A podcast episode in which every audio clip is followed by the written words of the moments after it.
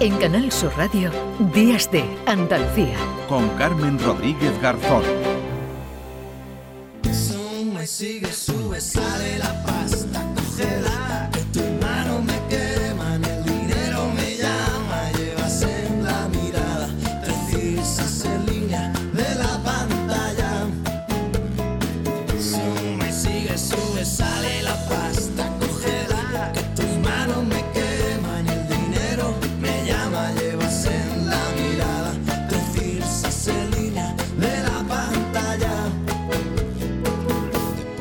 A cenar a un sitio de cinco estrellas. Pero, dos sílabas, una palabra corta que dice muchas cosas. Es el nombre de la campaña lanzada por el Ministerio de Consumo para sensibilizar sobre los riesgos de los juegos de azar. Yo no apuesto tanto en los juegos de azar. Es algo inofensivo para desconectar. No estoy enganchado, pero la verdad, si pierdo 20 euros hay que recuperar. No apuesto tanto, pero no me he enganchado, pero yo siempre tengo un pero. Miento si pierdo dinero en las casas. Pues no me apuesto apuestas. tanto, pero no me engancho tanto, pero Miquel Arana, director general de ordenación del juego del Ministerio de Consumo, ¿qué tal? Muy buenos días. Hola, muy buenos días. Bueno, ese pero, ¿no? Campaña destinada especialmente a los, a los jóvenes, porque, señora Arana, el crecimiento de menores de 25 años que juegan online ha subido de forma mm, más que preocupante. Así es, sí.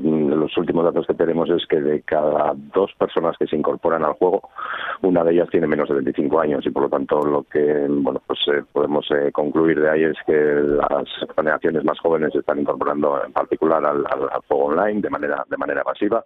Es cierto que además eh, siendo juego online pues tienen la posibilidad de hacerlo a través de sus smartphones a, a, do- a golpe de dos clics y por lo tanto ya ni siquiera tienen que salir de casa para para bueno pues eh, empezar a jugar, ¿no? En ese sentido la campaña lo que pretende alertar pues de que el juego puede ser un entretenimiento pero que no es inocuo, es decir, que es un entretenimiento que puede tener sus riesgos y por lo tanto pues es importante tenerlo en cuenta, ¿no? Y de alguna manera saber que cuando uno se inicia una actividad de estas características, pues que puede simplemente pues jugar sí que no ocurra nada o que pueda ocurrir que en un momento determinado pueda acabar teniendo algún problema de consumo intensivo. Mm. Pero, así se llama la campaña, que pone el foco en las eh, excusas, en no admitir que se tiene eh, un problema, eh, y especialmente en esos jóvenes, ¿no? de los que hablábamos, que, que en muchos casos señalan que controlan, pero se ha demostrado que no es así, que no controlan tanto como ellos quieren hacer ver, ¿no?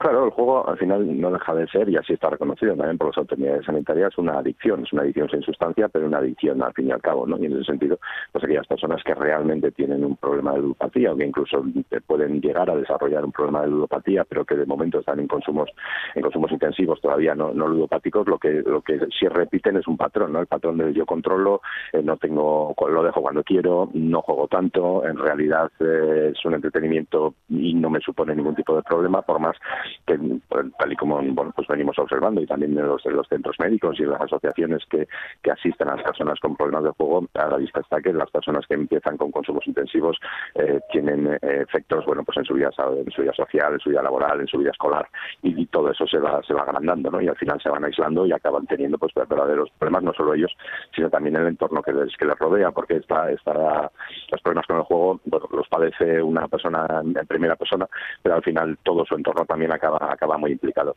Mm. Eh, ¿Son las apuestas deportivas, señora Arana, las que generan una, una mayor adicción? ¿Hay otros juegos que se están abriendo, eh, abriendo paso en los últimos tiempos? Lo cierto es que el, la, la, si ya hablamos de adicción, la adicción al juego es, es, es, multijuego, es, es, multiactividad. Y es decir, que las personas que tienen una necesidad de jugar les da lo mismo. Jugar una cosa o jugar a otra, hacerlo online o hacerlo offline.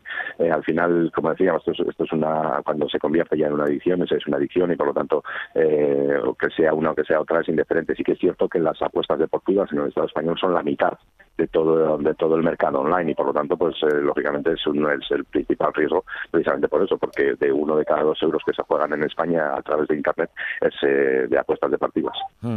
Antes veíamos, eh, no sé si es una sensación, porque sí he visto por lo menos en el entorno donde, donde vivo que algunos de esos centros locales ¿no? de, de juego han ido cerrando porque hubo una proliferación, bueno, pues eh, masiva, ¿no? En la, no sé si la regulación eh, que en ese caso tienen las comunidades autónomas, los ayuntamientos, ha hecho que vaya descendiendo eh, estos locales, ¿no? Físicos en la en la calle y haya aumentado esas apuestas, esos juegos online o juegos por internet. Sí, yo creo que es una combinación de varios factores. En, primer lugar, como, muy bien dice, las, las mm, eh, normativas autonómicas están restringiendo cada vez más la apertura de estos locales, sobre todo las distancias entre unos, entre unos y otros, porque sí que es cierto que en determinados, determinados lugares, en determinados barrios, hubo una proliferación eh, extraordinaria de este tipo de este tipo de locales. Y en segundo lugar, no podemos olvidar que durante dos años, eh, durante todo el periodo de, COVID, digamos, estos locales han tenido que permanecer cerrados, ¿no? Y por lo tanto, todo aquel local que, que no tenga, bueno, pues músculo financiero suficiente como para aguantar todo ese tipo de todo ese tipo de tiempo ha tenido que acabar cerrando y ahí es donde inciden más las nuevas normativas autonómicas que a la, hora de solicitar nuevas licencias ya les establecen los, eh, los límites que previamente no existían. ¿no? Por lo tanto, yo creo que es una, combinación de, de, ambos factores y que yo creo que además es lo que está ayudando es a regular también un sector que, como, que como usted muy bien decía, creció desproporcionadamente y que la verdad era un auténtico exceso. Hmm. España cuenta con una regulación de la publicidad de apuestas deportivas bastante dura ¿no? en comparación con otros países de, de nuestro entorno y hace unos días daban cifras ¿no? de sanciones millonarias a empresas que la habían incumplido. ¿Está teniendo el efecto deseado por el gobierno esa regulación? Bueno, yo creo que es una pregunta que podemos hacer a cualquier ciudadano, en este caso de, sus oyentes en Andalucía. Ha empezado el Mundial, el partido del otro día contra España, 7-0 y un anuncio de deportes. Yo creo que a partir de ahí ya nada de, apuestas, ¿no? Yo creo que a partir de ahí el, efecto es, es evidente. Eh, hace tres años era imposible ver un partido de partido de fútbol de, la liga o de lo, que fuera sin estar permanentemente bombardeados por eh, bueno pues anuncios de apuestas deportivas además con, con una, forma de, anunciarse de manera muy muy agresiva y de tener que hacerlo hacerlo hacerlo hacerlo y sin embargo bueno esa publicidad ha desaparecido del panorama audiovisual español no ha ocurrido nada los todo lo que decían las que iba a aumentar de manera exponencial el juego ilegal, la publicidad que iba a venir, todo eso no, no ha ocurrido y yo creo que, todos y todas estamos mucho más tranquilos ahora en este, en este mundial sabemos, sabiendo que bueno que podemos ver eh, un partido de fútbol con, con nuestros hijos y hijas menores sin que durante 15 minutos durante 20 minutos de, antes, durante y después tengamos pues 25 30 anuncios de estas características. Nosotros tuvimos la oportunidad la semana pasada de compartir una, una reunión con diferentes reguladores europeos y la verdad es que lo que nos decían es que bueno pues que ellos para ellos era una auténtica preocupación el mundial el mundial de fútbol durante estos próximos 15 días eh, durante tres semanas en, sus en sus países y que sin embargo nos miraban también con cierta envidia no la posibilidad de saber bueno pues que en España eso eso no iba a ocurrir. Yo no apuesto tanto en los juegos de azar. Es algo inofensivo para desconectar. Bueno, pues con esa campaña, pero en una etapa, como usted dice, unos días eh, sensibles en pleno eh, mundial y de la que hemos eh, querido hablar para concienciar sobre los riesgos de los juegos de azar, de los juegos online, de las apuestas deportivas, un tema que vamos a seguir tratando con otros invitados, pero ya despedimos a Miquel Arana, director general de ordenación del juego del Ministerio de, de Consumo. Muchísimas gracias por estar con nosotros. Un saludo. Muchas gracias a ustedes y pase muy buen día. No afecta a mis estudios ni a mi profesión. Lo dejo cuando quiera o en mi primer millón. No he puesto tanto, pero Vamos a acercarnos a Córdoba a acoger la Asociación Cordobesa de Jugadores en Rehabilitación, de Jugadores de Azar en Rehabilitación. Vamos a saludar a su presidente, a Salvador eh, Secilla. ¿Qué tal, Salvador? Buenos días. Buenos días. Bueno, ha estado usted escuchando y sabe de lo que estamos hablando bien. Las eh, apuestas deportivas son desde hace años un problema y también lo son las excusas, ¿no? Como, como indica ¿no? en esta canción, en este vídeo ¿no? de, del Ministerio de Consumo. Vamos, es un vídeo bastante acertado, bajo mi punto de vista, porque lo en realidad es la es la realidad lo que el vídeo dice pero pero pero pero juego para recuperar pero juego para ganar y pero juego también para arruinarme, como yo digo. Ya. Y lo primero y más importante mm, es detectar que se, que se tiene un problema, ¿no? ¿Cuáles, cuáles son las, las señales, basándose en su experiencia, que ya es eh, larga y con mucha, muchísimas eh, personas ¿no? que han pasado por, por acoger? Mira, en el transcurso de los 35 años que llevamos nosotros aquí, en esta luchando con esta no me gusta decir adicción me gusta decir enfermedad porque es una enfermedad y no porque lo diga yo sino mm. porque lo diga la Organización Mundial de la Salud la detención pues nosotros ahora mismo como bien sabéis y bien nos hemos dado cuenta el ludópata hoy el enfermo cada día es más joven tenemos un grave problema y a un melón que nos va a reventar ya mismo, porque nos ha reventado, si no nos ha reventado ya. Nosotros hemos, nos hemos dado cuenta, tanto en el fracaso escolar, en el fracaso escolar nos hemos dado cuenta en la soledad, en el aislamiento y también en, el, en, en, la, en la mala relación familiar. Es donde nos hemos dado cuenta. Aparte, por supuesto, como siempre tenemos, es la ruina económica. Mm como son los hurtos de tarjetas familiares, en fin, incluso vamos a ser claros. Mm. Eso, eso es la detención que tenemos aquí. El fracaso escolar se está viendo mm, totalmente. ¿Por qué? Porque cada día nos están llegando mm, menores. Sí, gente cada vez más joven, porque además dábamos ese dato de 2016 a 2021, se ha incrementado muchísimo. Jugadores menores de 25 años, sobre todo con esas eh, apuestas deportivas, esos eh, juegos online, eh, han tenido que, que cambiar o que adaptar la forma de tratar a estas personas precisamente por esas características, por la juventud ¿no? de, de estas personas que padecen esa enfermedad. ¿Cómo se trata? ¿Cómo se actúa desde acoger con una persona que tiene, usted decía, no una adicción, una enfermedad relacionada con el juego? Pues principalmente nosotros cómo la tratamos, nosotros la tratamos mediante la ayuda, ayuda mutua. Es otro paciente rehabilitado, ese es el primer paso, apoyado por supuesto por un psicólogo posteriormente y mucha terapia esto no tiene más que mucha terapia, porque como bien sabemos, esta enfermedad no tiene una pastillita que se que se le va de la cabeza. Esta enfermedad es cambiar a la persona, buscar a la persona y recuperar a la persona, hacerla mejor persona, que es lo que son. Que por suerte, todos los que padecen esta enfermedad, para mí me consta que son muy buenas personas. Hmm. Y, le pregunto también, antes de saludar a Antonio, que ya lo vamos a tener por aquí, que es un jugador rehabilitado, ¿no? Y, que nos ah. va a contar su, su, experiencia, Salvador. A mí me gustaría preguntarle, ¿existe una regulación suficientemente dura o hay que hacer algo más? Hombre, yo para mí hay, siempre hay algo más que hacer. Yo soy de una forma de pensar. Nosotros desde aquí, desde acoger, llevamos ya 10 años, 12 años diciendo que los salones de juego están muy cerca a, los centros escolares y, los centros cívicos, que lo saquen fuera, que lo saquen fuera, es un gancho. Hmm. Es que van en busca de ellos y lo que no se puede admitir que haya dos, dos en una, en una avenida, un colegio, que haya tres salones de juego, eso no es. Y el, y el reclamo. Hmm.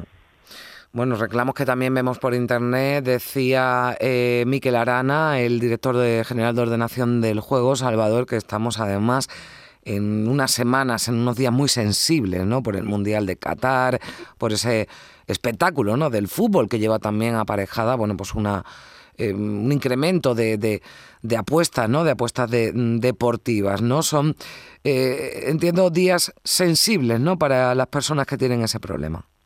El mundial le añadimos la Navidad de las fechas que vienen, es una cosa, una bomba de relojería, como yo digo. Eso es una bomba. En fin, pero vamos, mm, si también quiero decir que un logro el haber quitado la publicidad, también se le agradece de aquí la publicidad en el Mundial de Fútbol, porque antes de verdad que no sería fútbol, sería publicidad de juego. Mm. Eh, si le parece, Salvador, mm, nos sigue escuchando, pero vamos a saludar a Antonio Toro, un eh, jugador rehabilitado, y al que queremos eh, preguntar también por su, por su experiencia. Antonio, ¿qué tal? Buenos días. Hola, buenos días. Bueno, ¿cómo, cómo, ¿cómo empezó usted? ¿Cómo empezó usted con ese problema, con esa adicción con esa enfermedad, como le llamaba Salvador? ¿Cómo empieza todo? Pues la verdad que se empieza jugando con los amigos, eso es clásico que te sobra, vamos a llamarle eh, un, duro, dos euros, cinco duros, porque resulta que era en el tiempo de peseta, pero claro, cuando tú ves que a lo mejor coges 300 pesetas o 400 y le tienes que repartir con algún amigo, dice, bueno, si yo lo juego solo, pues se supone que las ganancias son para mí empieza, empieza cuando me acuerdo ya está metido en una bola que ya, ya no hay quien te saque de ahí como tú no quieras. Si es cierto que es muy complicado, pero bueno, aquí mm. es verdad que se sale de esto si uno quiere. y por supuesto con el apoyo familiar, como con el apoyo familiar no puede dar, la verdad es que como uno tampoco quiera, no sale de esto, es muy complicado. Claro, tiene que querer uno, tiene que contar con el apoyo de la familia, que además previamente ha sufrido, porque esto genera un problema familiar, no digamos económico, laboral también, en su entorno de, de, amigos, ¿no? Cada vez eh, se va uno más aislando, ¿no, Antonio? Hombre, por supuesto. Aquí ya te digo que uno se queda ya como quien dice solo, triste, eh, deprimido, no sabe lo que hacer, él no sabe si coger y hablas con la familia, ya llega un momento en que te, ves como que se suele decir, como si fuera un superviviente solo en una isla, hasta que ya no da el paso de que tienes que decir las cosas correctamente, pero es cierto que se pasa más y por supuesto los familiares es mortal, ¿eh? es mortal que como mm. no te ayuden a ellos, eh, como no tenga ese apoyo moral, no se sale. Te puedo repetir que para salir hay que echarle muchos ovarios, ¿eh?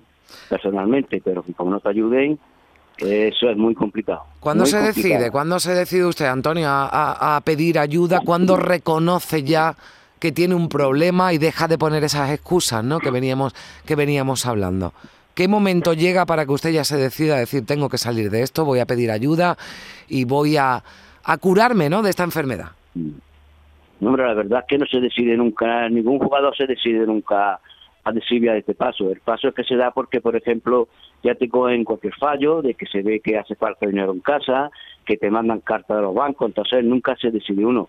Si es cierto que puede ser que se te note algo, ¿no? Vamos a llamarle la agresividad, la tranquilidad. Yo sé, es verdad que yo en mi casa, pues, era una persona normal, pero claro, al ser una persona normal no quiere decir que tengas por detrás un, fraude total de dinero. Y si es cierto que se decide es porque ya no tienes más remedio que hacerlo porque si no, no sabes si quitar la vida o amargarle la vida a la familia. Antonio, eh, ¿qué mensaje le enviaría usted sobre todo a los más jóvenes? Que estábamos hablando con Salvador de ese problema, también con el representante del Ministerio de Consumo, porque cada vez son más jóvenes los que se inician ¿no? en los juegos de, de azar y acaban con un, con un problema ¿no? de, de adicción al juego. ¿Qué mensaje le lanzaría usted ya una vez que lo ha superado? Pues mira, yo el mensaje sería para la gente joven por supuesto para sus padres, que no le den tanta libertad con los móviles. Los móviles, las tablas, eso es, vamos a llamarle un foco de infección, porque no es normal que un niño con 10 añitos ya tenga su móvil y sea autónomo para hacer con el móvil lo que le dé la gana.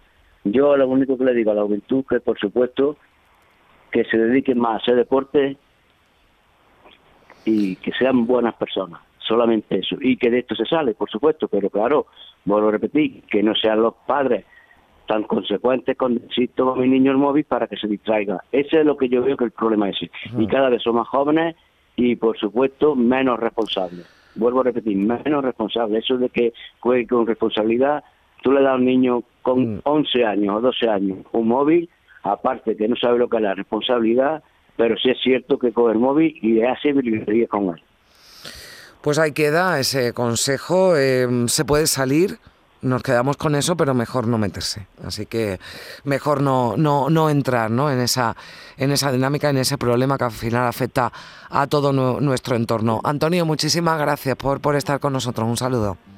Nada, vosotros. Salvador Secilla, presidente de, de Acoger, también agradecida porque nos haya dedicado unos minutos aquí en la Radio Pública de Andalucía. Un abrazo, que vaya todo bien. A ustedes. Adiós. Venga. 9 y Adiós. 47 minutos.